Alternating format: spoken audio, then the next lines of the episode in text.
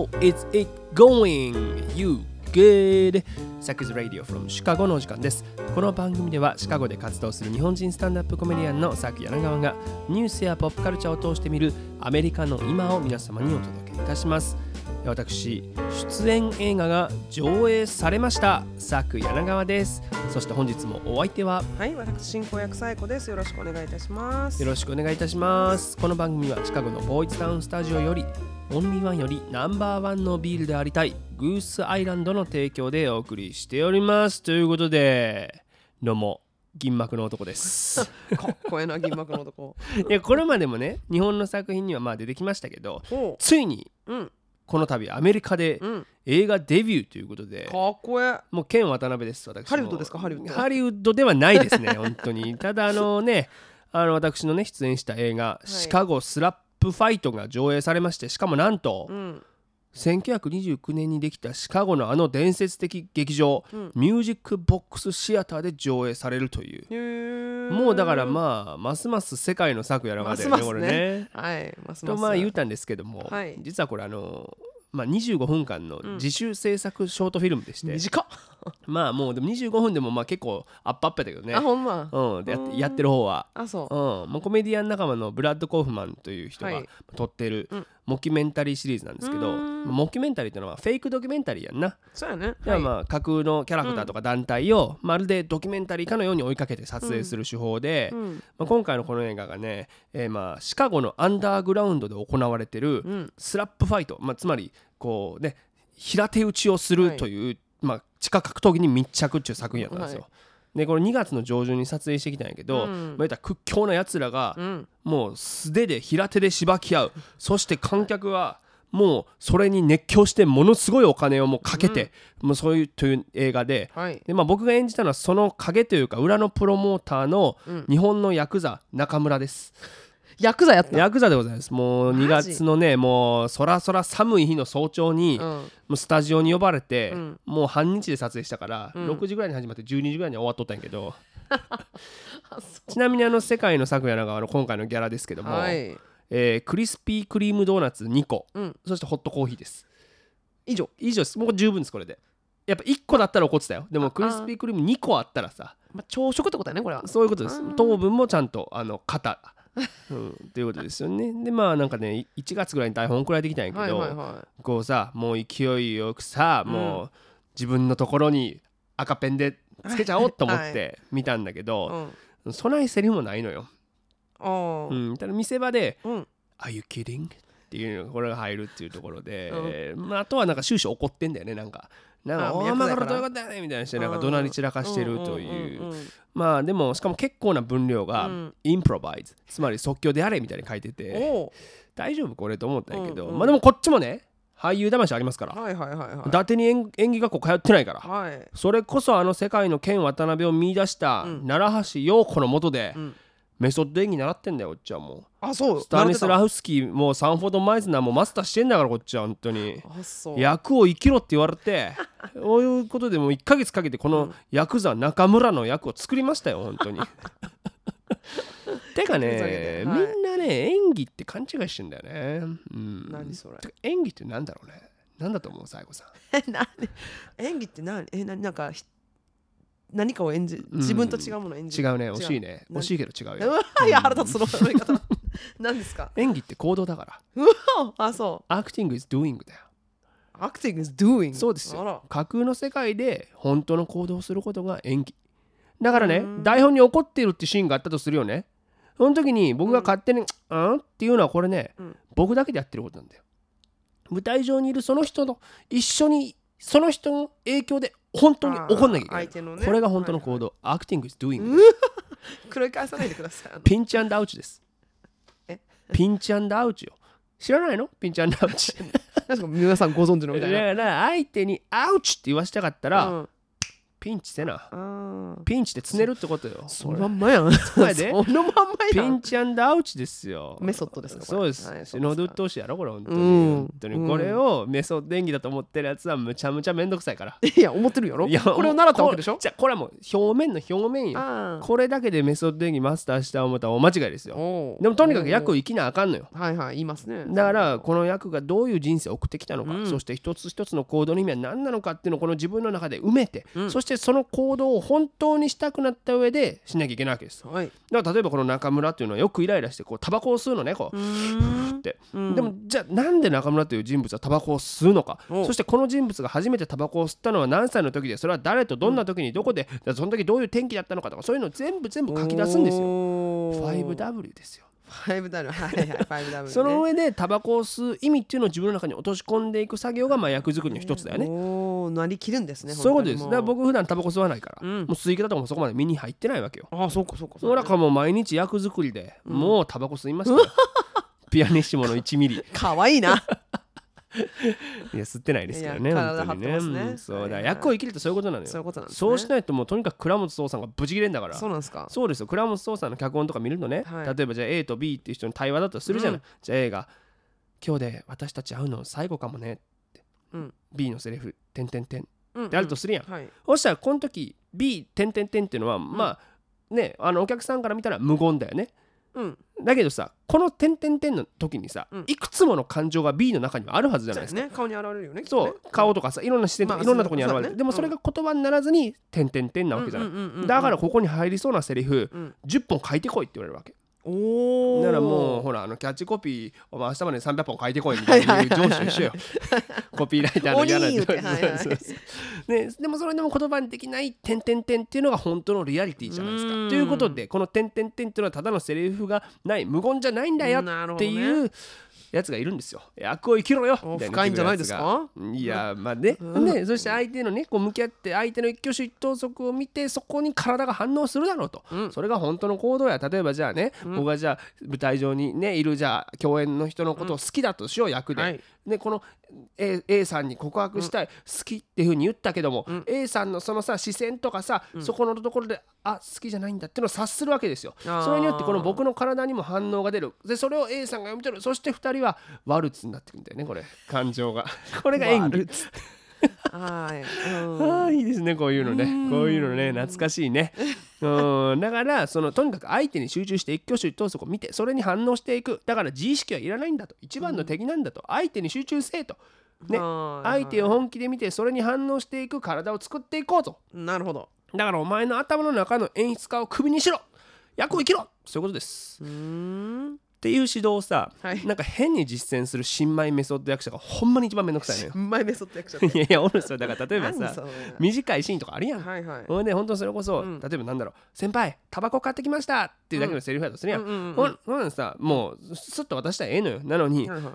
このタバコはこの役にとってどんな意味があるんだろうとか考えて、ね。なすっごい意味ありげに、うん。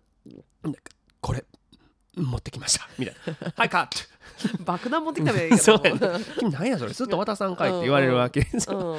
うん。うん、でななんかねその演技学校とかだとなんかこうちゃんといろんな感覚を研ぎ澄ませるように、センソリーっていうワークをやるのよ。でセンソリーってほら英語で言うと知覚とかいうね。やねはいはい。そういう意味じゃないですか。うん。でこうなんかみんなさこう目つぶって、うん。先生がこれまた低い声で言うんだよ。うん。意外今みんなはビーチにいます。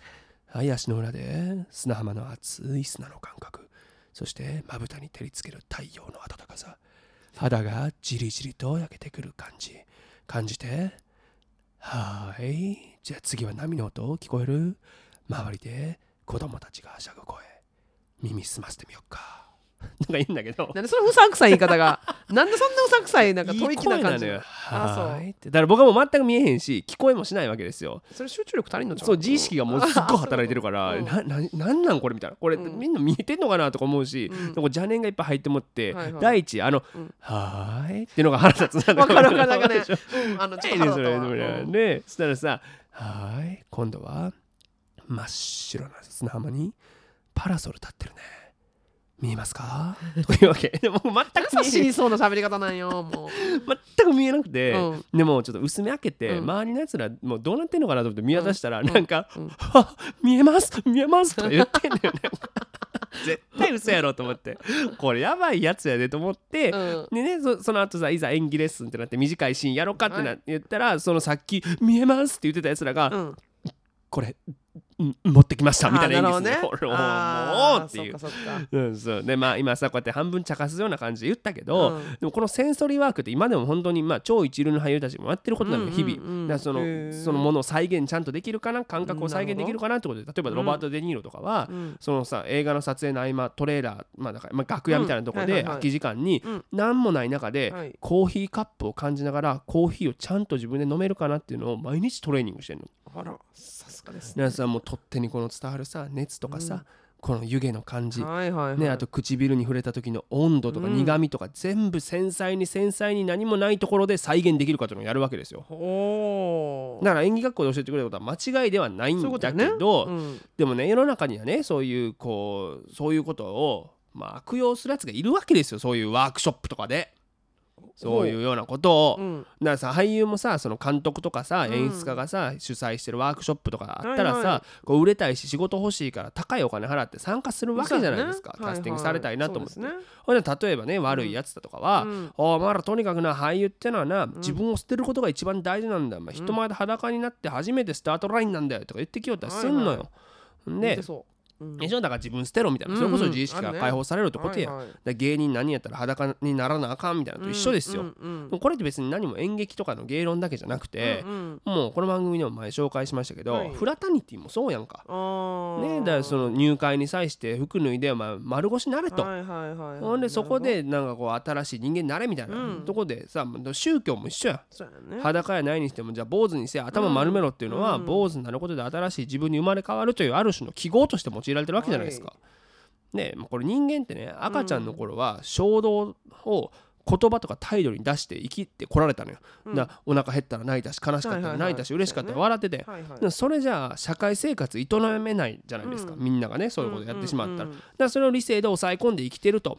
仮面をかぶって。うん。だからまあか楽器で言うのであれば、うん。調律ができてないのと一緒なんだと。いろんなこの感情に感応できない体になってる、なるほど。だからこそこれ調律し直すためにも、うん。こう精神に負荷をかけて、はい。自我を崩壊させるしかないっていう演出法がうん。割と伝統的になされてきたんですよ。映画とか演劇って。だ精神に負荷かけて自我崩壊させてからっていう演出法をね。はい。で俺最近でも当たり前のようにやってるねんけど、うんうん。別にこれ一つの演出法としてはいいんだけど、はい。さっきも言ったけどこれを悪用しようとするやつがおるわけよつまり、うんこの手法を個人的な欲望に使おうとするやつがああなるほど。おると。でね、うんうん。その人の心を崩壊させることとかもっと言ったら洗脳をうん。キャスティングなどの機会ちらつかせることで行って、うん。結果それが性暴力につながってきた事例が世界中で山ほどあるわけですよ。はいはいはい日本でもさ映画監督とかプロデューサーが今告発されてるけど、らしいね。この問題ってね、まあ、その権力構造をうん。欲望に使ってしまうことだよはいはいはいね。これがね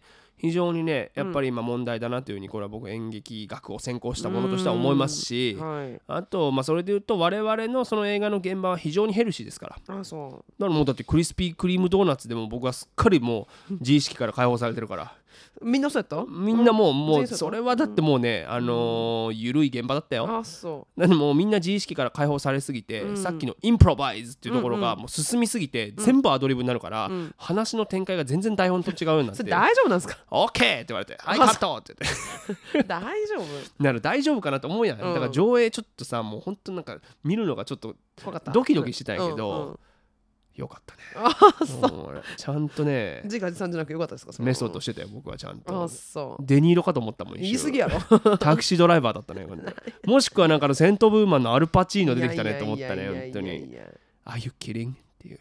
しびれたねあの「Are you kidding?」自分で言うてますけど。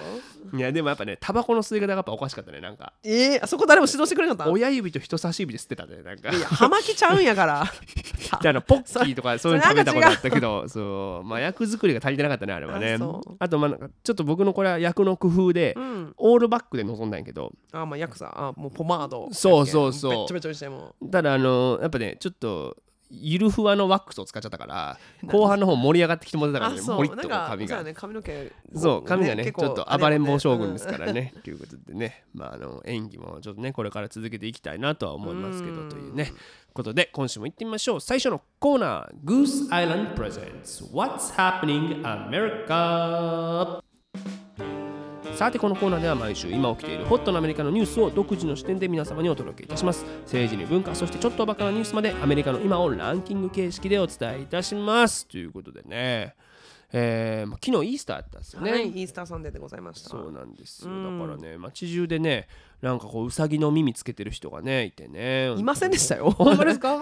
いませんでしたよ。あほんまですか？何その？いやみんなつけたよみたいな。みんななんか 行く先々でねいやいやいやそのアイリッシュの日じゃないんやから。ああな緑セのなとかでもそれでね言うと僕昨日さお昼ご飯食べ行こう思って、はい。ちょっとベトナム料理屋さんにね行ってきたんですよ、ね。そう、うん。いやそこフォーが美味しい店やから、うんうんうんフォーもちろん頼むんですけど、はい。僕ほらたパクチーがあかんからすみませんあの no cilantro パクチー抜きでって頼んだんよ、うんうんそしたら、あの運ばれてきたフォーが、うん。めちゃめちゃパクチー山盛りやったのよ。闇やん。そんと思って。そうやね。でまあ山盛りで来るもんねあれ「ね。Excuse me」って言って「うん。すみませんあのさっきパクチー抜きで頼んだんですけど」って言ったら、うん。まずうん「Oh fuck」って店員に言われたの。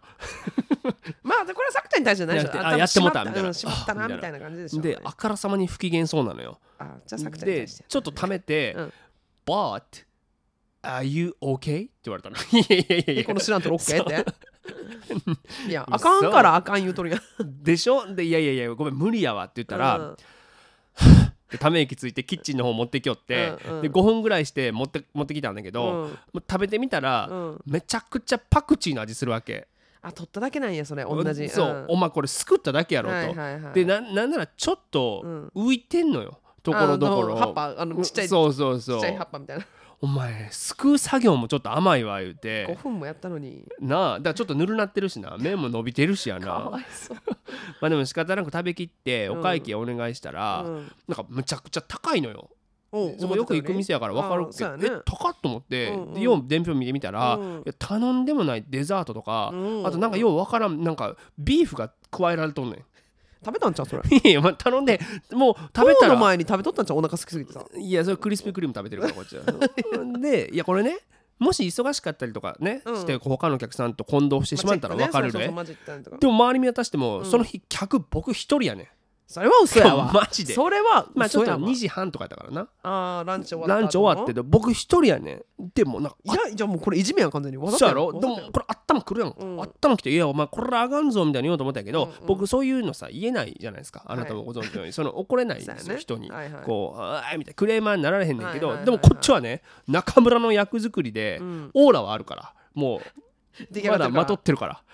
俺それに察し察したんだろうねそれを。なんか店長みたいな人がね後ろから出てきて「うんすいませんでした」みたいに言ってきよってんけあどそうなんや。めっちゃウサギの耳ついてたのよねイースターだいぶインジョイしてそうやるその人ねしかもキッチンで何ウサギの耳つけてんねんと思ってお前なんやねんっていう怒りも通り越して一気にストンって力抜けてもうたよね。あそう。んだからじゃあもう AY って払ったん？いやいや払うあか。払ってない。そこはないそこまでストンとはいかんかった。そうはいかなかったけどあでもねそれぐらいイースターバニーには魔力があるということでね。かなほらそういうこと言ってたらもう20分ぐらいいっちゃったよあ本当に。ということでね最初にいきたいと思います。お願いします。第3位メキシコとの国境付近でトラックドライバーが抗議。物流に混乱テキサス州は不法移民への懸念からメキシコとの国境付近における検閲を強化しましたがそれに抵抗するドライバーたちにより国境付近でデモが起こり物流への混乱インフレインフレへの懸念が指摘されているということです。というニュースですけども、はい。まあ、この番組ちらっとね上ローガンの時に紹介しましたけど、うんうんうん2月にさカナダでうん。コロナへのワクチン接種義務をめぐり、うん。大規模なトラック運転手たちによる抗議デモが起こって、はいはいありましたね。話題になりましたよね本当に。オタワとかね、うんうん。ありましたけどままあ、今回は、ね、もっと南の方ですね。メキシコとの国境付近での、えーニュースということで。うん。まあ、これまずねバイデン政権が先日新型コロナに関するメキシコ国境付近での規制を終えるというふうに発表したんですよ。はいでそれを受けテキサス州のアボット知事は4月6日、うん。えーまあ、今後メキシコから商業目的でアメリカに入ってくるトラックの取り締まり検査を強化しますよという発表をして、はい。ま具体的には薬物人身売買密入国の取り締まりということで,、でまあ、その過程の中でトラックのね安全検査も行うって発表したんですよ。はいはいはい。まあ例えばタイヤとかさうん。ブレーキと、うん。あとライト。はいそうですね。そういう検査をするってことだったんだけど、実際これまで4000台以上検査して、うん800台取り締まってるらしいね、すごい確率じゃない？そうやね。ねだからなんかね例えばライトちゃんとうまくつかないとかなったのかね、うんヘッドライトとか。あ薬物はそっちじゃなくてってこと？あそうそうそう。そういうあの車の車のそうそうそう、ん。薬物とかまだあのちゃんとは報告されてないらしいんですけどね。だこういう主に車のね車のね故障ってことらしいんですけど、でまなんでこういう検査を強化したかっていうともちろん。背景にはメキシコを通って陸路でアメリカにそれも不法で渡ってくる移民の流入を防ぎたいという狙いがあるわけで、はいはいはい。だからこれね意外と日本の人たちが勘違いしてるし、うん。なんならアメリカ人でさえも勘違いしてる人多いんですけど、はいはい。これねメキシコ移民が、うん。あの来ているということではないんですよ。うん。メキシコ人が不法移民として渡ってきているということではなくて、うん。もちろんメキシコのからの不法移民もいるんだけど、うんうんうん。その大半はメキシコを通って、うん。今特に数が増えていて問題なのは、うん。エルサルバドルガテマラそしてホンジュラスからの移民が、まあ、キャラバンとして流入している。ことそうやね。まあ中南米の人がだからそうそう。メキシコ通らざるを得ないからね。そうそうやね。じゃないと入れないもんねアメリカに。そう陸路だったらね。そうやね。でまあ、そういうものが問題になっている中で、うん。まあ、バイデン政権は不法移民への対策をめぐって、はい。まあ、テキサスなどの保守派の州と大きく意見がまあ異なるわけですね、うん。まあ、ドリーマーも含めて。はい。ねまあ、だからそもそも、えー移民政策における政権の課題ではあるんだけど、はい。まあ、まあどっちにしろこういう検査をしますから、うんうんうん。いつもより5時間以上時間がかかるんだって。あーなるまあ、それはさタイヤチェックしてそうね一個一そ個で中でドラッグチェックとかも入ってそうそうねそう。そうそうでまあトラックの業界団体 FPAA の幹部曰く、はい。い、やこれ完全にいらないやつでしょと、うん。もうこれもう不必要だよこんなの、はい。っていう抗議をしてて、なるほど。でね、これ こういうふうに5時間も待たされてるから、うん。早く渡さなきゃいけないっていうんでその後スピード出して事故が起こってるしそ,、はいはい。もそもこれ安全検査の目的でやってるのに、うん。そもう本末転倒やんか、はいはいみたいなことを言ってるわけですよね。納得ですね。うん。うん。しかももっと言うと安全検査っていうのはね口実でうん。結局は、こてかまあ安全検査と言いながら、うん結局移民を取り締まる口実だろうと。ああなるほどねでだからローラー調査みたいなのしたいんでしょ、と。うんうんだからメキシコ側のドライバーも抗議してると。なるほどうんで、まあ、結局我々のレベルで言うとさ、うんこういう物流の混乱とか遅れってさ、うん品不足による急激なインフレを生むわけじゃないですか。そうねはいそうでですね。そもそもコロナでまずうん。物流の混乱と物価上昇が起きたでしょ、はい起きましたね。相当な物価上昇じゃないですか、うんうん。いろんなもんがなんでこんな高いのっていうふうになってるしさ、うん。でまあいわゆるサプライチェーン供給網のボトルネック化、はいまあ、今ねこういう言葉を使うとうん。ちょっと経済アナリストになった気がして、ちょっと体かゆいんですけど。かゆいかゆいんや。なんだ難しいことは言ってなくて、うん。要は届けられなくなってんだよね。そういうことですね。はい。ボトルネックって要は瓶の首って意味だから、ワインボトルとか想像してもらったらいいんですけど、上の方がキュッと細くなってるから、はい。流れが滞ってるよっていうことじゃないですか、うん。でしかもこんだけ今ねグローバル化してるご時世やからはい。もういろんなもんが海外から入ってくるやん、ねね。貨物船でね、うん。今太平洋とかから来るんだけど、はい。もう毎日大量の、まあ、物資が港に届けられて、それをトラックに積み込んでアメリカ中にこう血液のようにわーっと運送していくとはい。いうことなんですけども、うん。まずこのコロナで、はい。まあ、失業の一時金をもらえるからっていう理由もあって、トラックドライバーたちがごっそりと離職したわけですよ。ね。だから深刻な働き手不足。うん。だからさ貨物船ね港に荷物を下ろせないんだよね。だ積み込むトラックがないから。そうそうそうそうそう。だからもう船で貨物船もう海で貨物船が待ってるらしいね、うんそうそう。だからそれぐらいトラックが足りてないということ、でじゃあこれを解決しようっていうんでバイデン政権は実は莫大な資金を投入しておりまして、はいトラック運転手を養成するために、うん。各州に3200万ドルを支援したと。おプラス港湾のインフラ整備のためにうん。170億ドルを投資投入するということをしてるわけなんですよ。うんただこれをやってもうん。事態はじ一向に好転しない。っうん。ていうのももっと構造的な問題があるからだというのをですね、うん。えーこれ町山智博さんがねこれ指摘していまして、はい実はこれトラック運転手そのものは不足してないんだよと。うんというのもですねまあ彼あのカリフォルニア在住ですからね、うんうんえーそのデータを、えー出してくれてるんですけどもトラックの免許保持者って、はいカリフォルニア州だけで見てもうん64万人いるんですって。へーっていうのもその政府が免許取得の援助をするっていうのは別にコロナ以前から続いてることなので、うんうんコロナの影響はあんま関係ないと。でもその64万人いる彼らは働いていない。うんなぜならそんなに儲かれへんからやと。へへえうん。えー、逆やったんねですかね。でまあそれはいろんな理由があるんですけども、はいはい。現在トラック運転手組合が保証するうん。最低年収っていうのはうん。約7万ドルなんだって。だから790万。そう。これ運転手組合の話ね。組合よね。そう。やね。のはいはい。そう。でも組合に属しているドライバーって全体の4割しかいないんですよ、なんかね納得な気がする。ね。うん。でまあトラックってもともとねそのと、まあ、1970年代うにん。こういうユユニオンからみんな独立してはい。多くのトラック運転手は個人事業主になったわけですよ。そでそしたらさもう自分のさトラックでさ、うん。もう荒野をガーって言ってさ、それこそちょっと装飾なんかもしちゃったりとかしてさ それこそねね。菅原文太兄さんですよ。トラック野郎ですよ。だからもう現代のカーボーイみたいな、うん。こうちょっとロマンがあるということで数々の映画ドラマにもなったわけですよ。はいはいはい。まあねそれで自分でトラック増やしてあの自分でカンパニーやったらいいそうそう。そうわけやからね。そうそううん。でもこれ完全出来高払いだから、収入は不安定なんでね、ああまあね。まあ、みカリフォルニアだったら港に行ってコンテナ受け取るやろ、でそれを配送する距離に応じて報酬を得るわけですよ。だから今のウーバーイーツとかアマゾンのねあの、うん。アマゾンはあのトラックと一緒ですよね、はいはいで現在トラックドライバー全体の平均年収で見ると、うん。5万7000ドル約650万円なんだって。まあまああのトラックの大きさ関係なしよね。ちっちゃいのからトレーラーまで全部。そうそうそう。そうまとめやね。でこれさその維持費とかねあと、まあ、ガソリン今こんだけ高騰してますから、うん。まあ、これいい稼ぎではないわけですよ。全然だって維持費だけであのトレーラーとかやったら私友達に何かトラックドライバーいるけど月2 3 0 0 0ドル普通に飛んでるからガガソリ30万以ン上。そうガソリン入れるだけでもうディーゼル1回ガソリンタンク満タンにするだけで5600ドルかかるっつってたからね。まあ、そあんだけでかかったらな。ょ？でそれを何回月に入れ直せなあかんのって話やから。ほんまですよね。ね。えーだからまあとにかくそんなにいいあの稼ぎではないということになってしまうと、平均年収で見るとそうそうそうそう、でしかも港でねコンテナを受け取るまで待ってる時間って収入にならへんわけよ、そうそうそう。その走った距離だから。うん、まああのカンパニーとかに属してたらミニマムのねその最低そその何ドルっていうのはあるけどそれ超えて、ねうん。やったら入ってこないからね。そうなのよ。うん。だからもうしかもオークランドではもう3時間待ちはザラらしいね。あそだからみんなジョー・ローガンのポッドキャスト聞くんだよ 本当うに。だからなの？そうっすよ。そうなんかな？それでもうもうねニール・ヤングと戦ってんだからこれね そうやったね。うん。でも本当死活問題でさ時給に換算するとさ収入って激減すいるじゃない。やもちろんですよ。で70年代ってもう大半がね組合員だったんだけど、うん。その時代より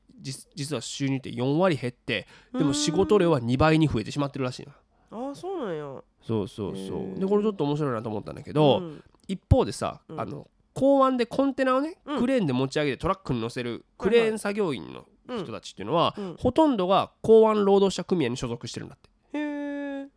ねそそうでもそれをクレーンの操縦ってさ、うん。もう技術がいるじゃない。ういやもちろんもちろんライセンスいりますからね。ねだからもう数も少ないし、うん。でベテランになってくると年収は25万ドル。だもう3000万近いよね。すごいね。っていうことになるわけですよ。でねしかもそのユニオンに入ってるから、うん。昼休みももうたっぷり2時間取るしサウナ行けちゃうよねこれ。サウナ行けちゃう。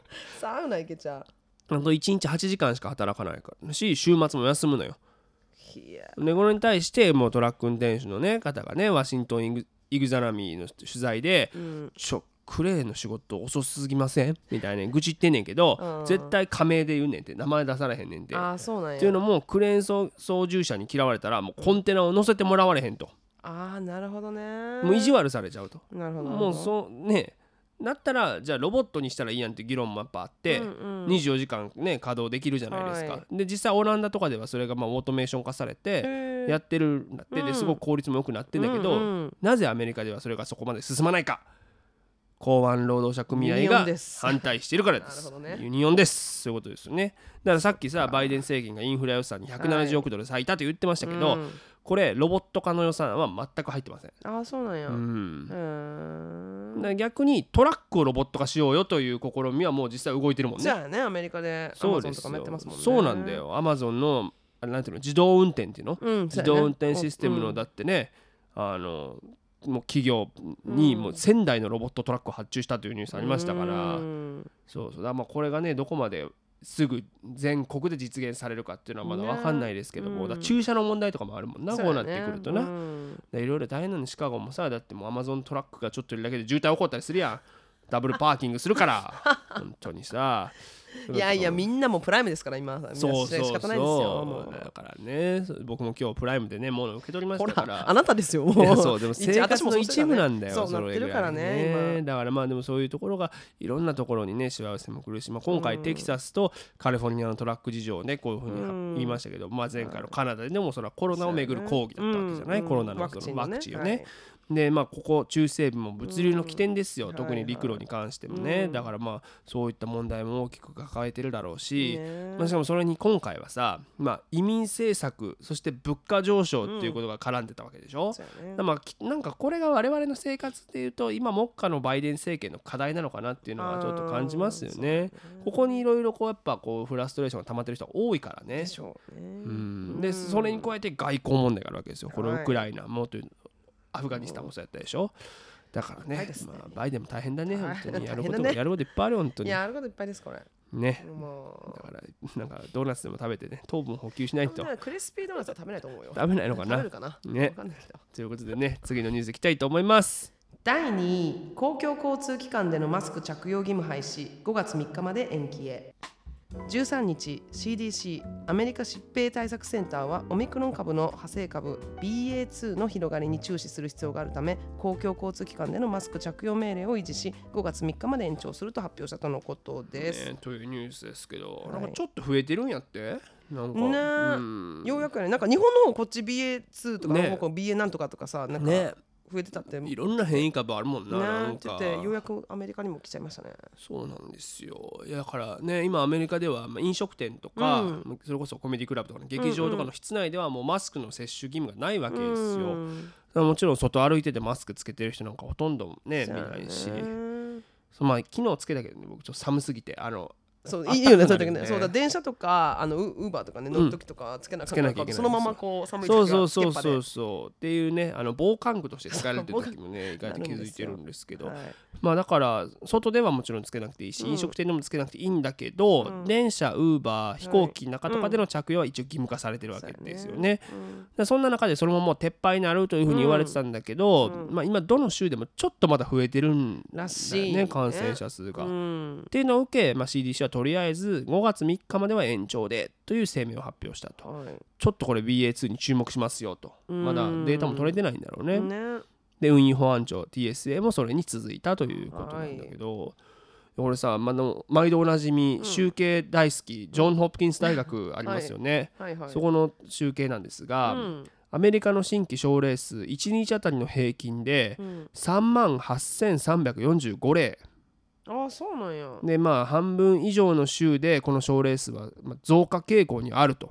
うんなるほどね。いうこと、3万人？なんかもうテレビさもうコロナ終わった感じだからさこういうのうん、意外報道とせんくなってきたもんね。もそううそうそう。うちら終わったと思ってるやんなんか結構。そうなんですよ、でもね、うん。CDC の最新予測ですけども、はい。今後4週間、まあ、だから1ヶ月でうん。予想される死者はうん。約1万1000人、ただこれ2020年の予測の中では最低級の水準らしいんだけど。まあそれでも1万人以上亡くなるって考えたら結構ななんやけどねそんなになの？って思っちゃってね。それこうんそその報道とかでさ、うん。もうこの字もないやんコロナの。ないないないないない。もうなんか感染者数あんだけ毎日何万人何何人とか言ってたのがさ、あそうなんやと思うよねねこれ。今もう全く、報じられてないね、から、ワクチンの話題はあるけどねね感染者数がどうのこうのとかはないよね。そうなんですよ。だから、ね。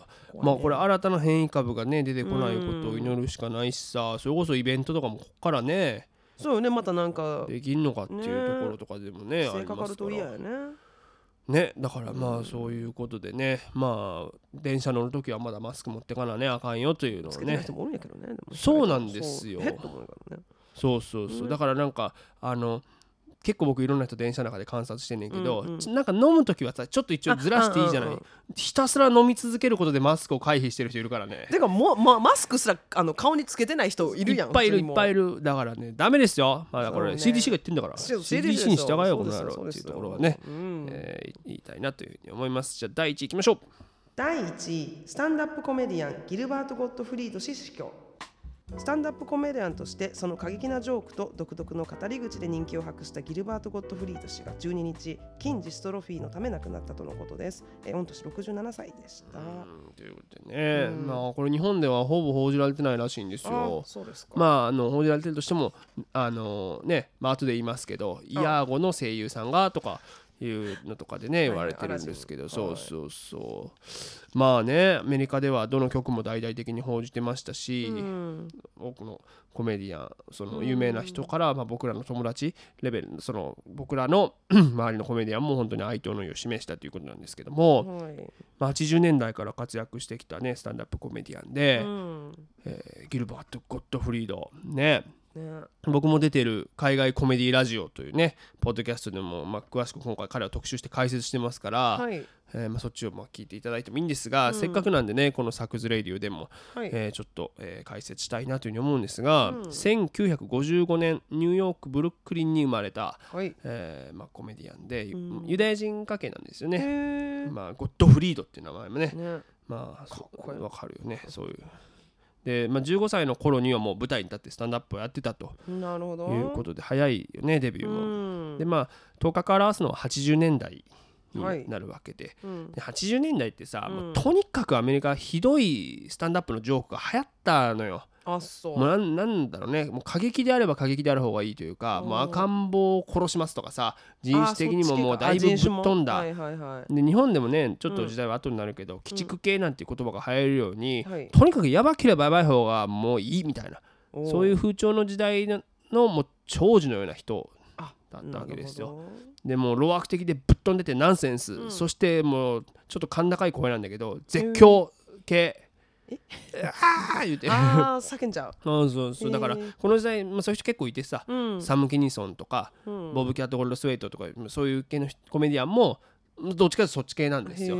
サム・キニソンは結局コカインのオーバードーズで亡くなっちゃうんだけどはい。ちなみにあの当時付き合ってた彼女は日本人のねあへの玉代さんってスタンド。ダップコメディアンだったりするんであ、す。コメディアンって。そうでボブ・キャット・ゴールド・スウェイトはもう最近ちょっとすごい高校やみたいないいおじいさんになっちゃってるうから。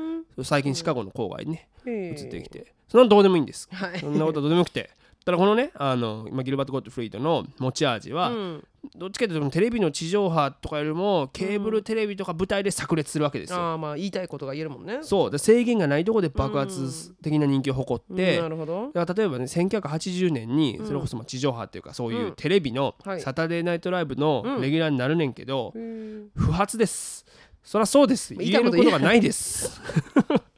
降板します。1年で。やっぱり。そりゃそうなん。いやでもまあそういうスタイルなもんですから、はい。もう結局ねもうジョークが元で炎上もするわけですよ、うん。でウィキペディアとか見るともうその情報が先にバンってきちゃうわけ、こんな炎上のエピソードがありますみたいな。あ、そうなんや。この人のさキャリアを振り返った時に。はい。例えば1991年のエミー賞で、うんもう司会を務めるんだけど、はい。もうひたすらマスターベーションジョークを引っ張るのよ。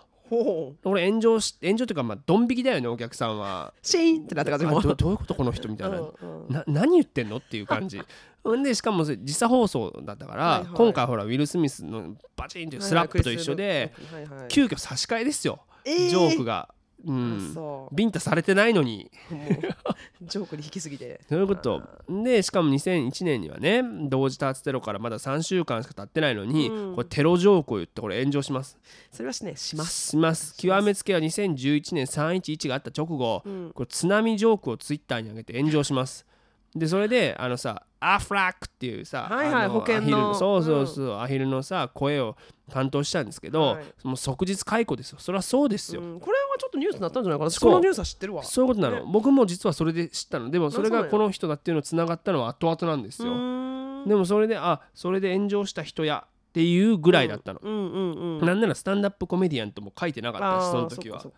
それでまあ日本からだとこういう情報しか入ってこない。でもちろんこういうジョークってダメなんですよ、はいはい。明らかに軽率で擁護のしようもないし、今はねそうだね。でねクリス・ロックのあの一件と一緒ですよ、うんうんでもねうん。ここしか見ずに、ああこういう差別的ななんかコメディアンがいてそいつが亡くなったんだなっていう見方はあまりにもったいないというか、そうやね。だからそれともウィキペディア的なものの見方の弊害というかさ、うん。今そんなもん指一本で調べられうんるやん、うんで分かった気になってまうやんこの人のこと、ねあらかたね。あこういう人ねみたいな、うん。でもそれって本質とは結構かけ離れてて。うん。例えばさ、うんじゃあ日本でもダウンタウンの浜田さん浜田さん、はいはい。はいすごいこう日本でも愛されて、うん。お茶の間にねもう健康的な笑いも届けてきた芸人さんじゃないですか、うんうんで時代の先頭を常に走ってきて日本を代表するお笑い芸人はいというふうに我々は思ってる人が多いですよね、うん、思ってます。だけどアメリカからさっきみたいなウィキペディア的な見方をすると、うん。自身の人気番組でブラックフェイスをしたとんでもない差別的なコメディアンと見なされかねないわああなるほどね。その一部だけね。けそうそうそう。でまあそれってさ世界的な文脈でいかにまずいかっていうのを制作陣含めて無知だっただけじゃない。そうやね。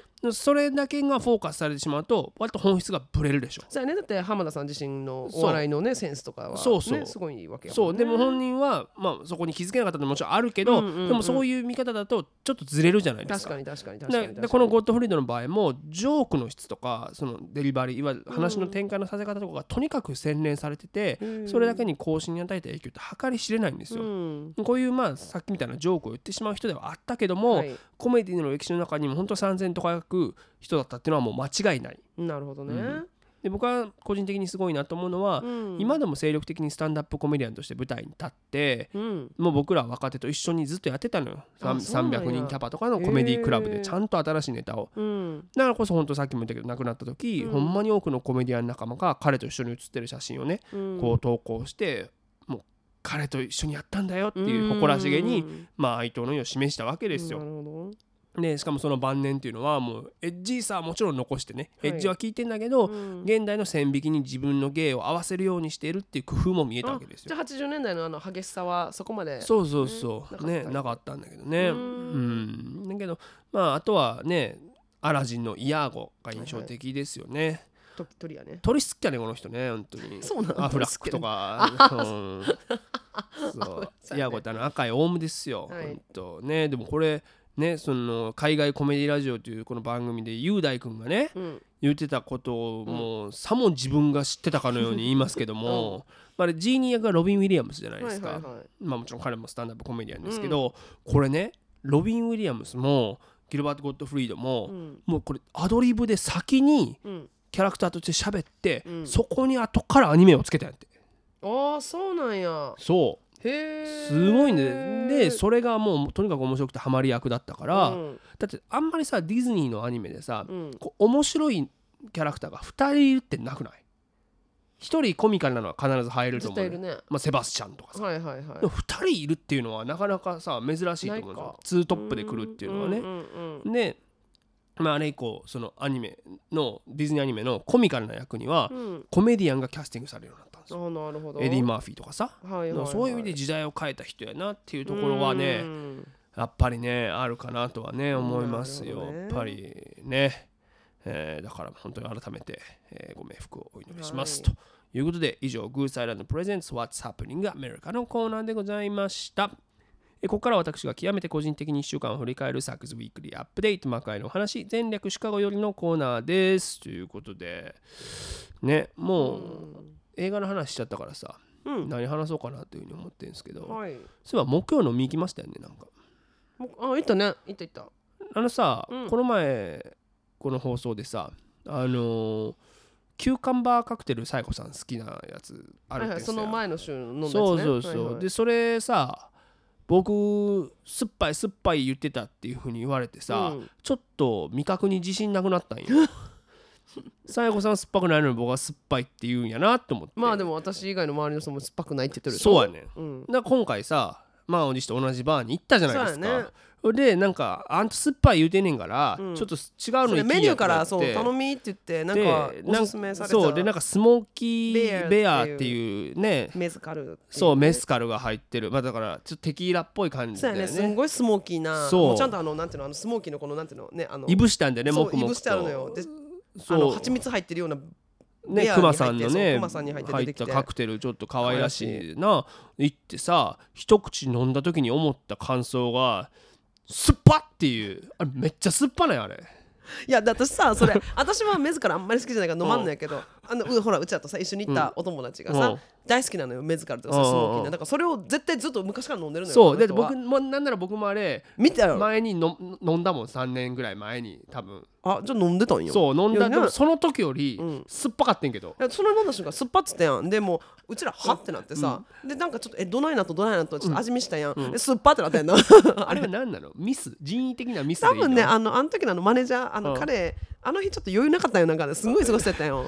なんか今週そのあれなんだよねレストランとかバーに僕あんまりこう恵まれてないね。恵まれてないね。うん。そうやね。あれ酸っぱかったよねその後のあ本のねエスプレッソマティーニもなんか一杯目そうそうやね。カルーアミルクみたいに出てきたよね。あれと思ってミミルクの味しかあれエスプレッソどこ行ったのね。って。で2杯目以降頼んだらちゃんとあのやつエスプレッソ入ってたよ入った入ったなんかちょっとなんかね彼ちょっと急ぐあのちょっとやる気なかったよねうん。帰りどうしたん今日なんかしんどそう言われたら「あ I'm tired!」って言ってたから「あほんまに疲れて。あるわ」怒ってるなこれ。怒ってるわと思ってねっていうのはありましたけどね、うん。でもさそこでちょっとやっぱ自分の味覚があれ？これ大丈夫かなっていうのちょっと不安になって、あのカブスの球場の近くにあるちょっとタイ料理屋さんに行ってきたんですけどそれなんかあの変な名前どうのこうの言ってたやつ？変な名前？変な名前言ってたらあかんね。ごめんなさい。あの何？選手の名前にちなんだ。そうそうそうメニューが、えっとそうそうそう。カブスの選手の名前が、うん。ほまあ、冠された、うん。こうメニューがあるんですよ、はいはい。だからこうねヘイワード選手っていう選手がいるんで、Heyward's Breakfast とか、うん。いろいろついてんのよはいはい。 Nico Hoerner's チキンとかなんか選手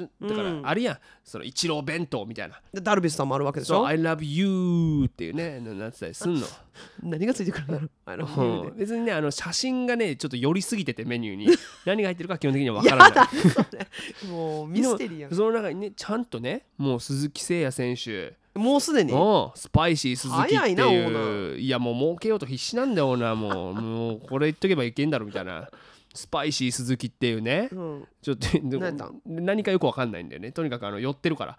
でまあでも頼むしかないやんほんなそうやね。この寄りの写真から大体予想して頼んで。それだけ？うん。でもちゃんとスパイシーだった。これはスパイシーさを感じられた。あのスパイシーの何やったんですかちなみに？なんかあのよくわからない。なんていうの？グリーンカレーに入ってる青唐辛子みたいなのはい。のなんかやつだと思うすなんかあとジンジャーも入ってたねあれは。何そのざっくりかメインの ingredients 何ですかみたいな。メインだから麺だから。お肉なの？麺麺麺。麺。だからなんつうのあの野菜と。フェットチーネのな、はい。中にあのほうれん草が練り込まれたようなはいはいはい緑、グリーンのやつね。そうそうそう。っていうねのありましたからぜひあの日本の方リーグレフェンドいらっしゃる時スパイシー鈴木ね。あのでも本当辛かったからこれは。いあそう。じゃあスパイシーダメな人は I love you でもいいってこと？そうだね。でもそれ何か分かってないよ僕はまだ。いやだから辛くなかったらいいやろ。だからまああの単純にうん。店員さんに何入ってますかって聞いてください。それが一番いいです、うん、分かんないからね。あとそそっか。まあでもねやっぱそれで言うとあのーまあ鈴木誠也選手ね今日本当あのうん。発表されたばっかですけども、うん。ナショナルリーグうのん。今週の MVP に選ばれ選ばれましたから、ウィークリー MVP そういうことですすそういうことです。もうす昨日めっですよ打ってたよね。めまあホームラン打ちましたよ、本当にコロラドでね。で今日からシカゴに帰ってきて今から行こうかちょっと迷ってるんですけど。もう行くやろこれは。いやでも気温3雪降ってるや度だからからねなそうやねんちなみに私ここ来るとき雪降ってましたからねもう。でもねまあ行かないといけないかなとは思ってるねんけど。きてくださいもうでもそれで僕はあの金曜日あのソフトボールをしたんですけど。やっほぱりねあのうまかったね僕やっぱあじ実家持参の話ですうまいわ、はいはい。びっくりするわ、う野球やっとったやんだからいねやでもねなんだろうね。なんかこう鈴木誠也選手ってこっちで5トゥールプレイヤーって言われてるんですよ。このへえもう全部のもう兼ね備野えてると。球のそうね技能兼ね備えてる走攻守みたいな感じですよ。ええ肩もいいし。うん。っていうのをその兼ね備えてる5トゥールプレイヤーって言われてるんだけど、うん。僕もねうん。5あったねこれ完全に。完全にもうねあの守備もね素晴らしかった。あの64歳の相手チームのうん。まあキャプテンがおんねんけど、はい。その人が打ったボールだけことごとくファインプレーするから 全部アウトにするからねそのボールあんまり速くなかったんじゃん。いや もうねあのそしてガッツポーズするから僕は。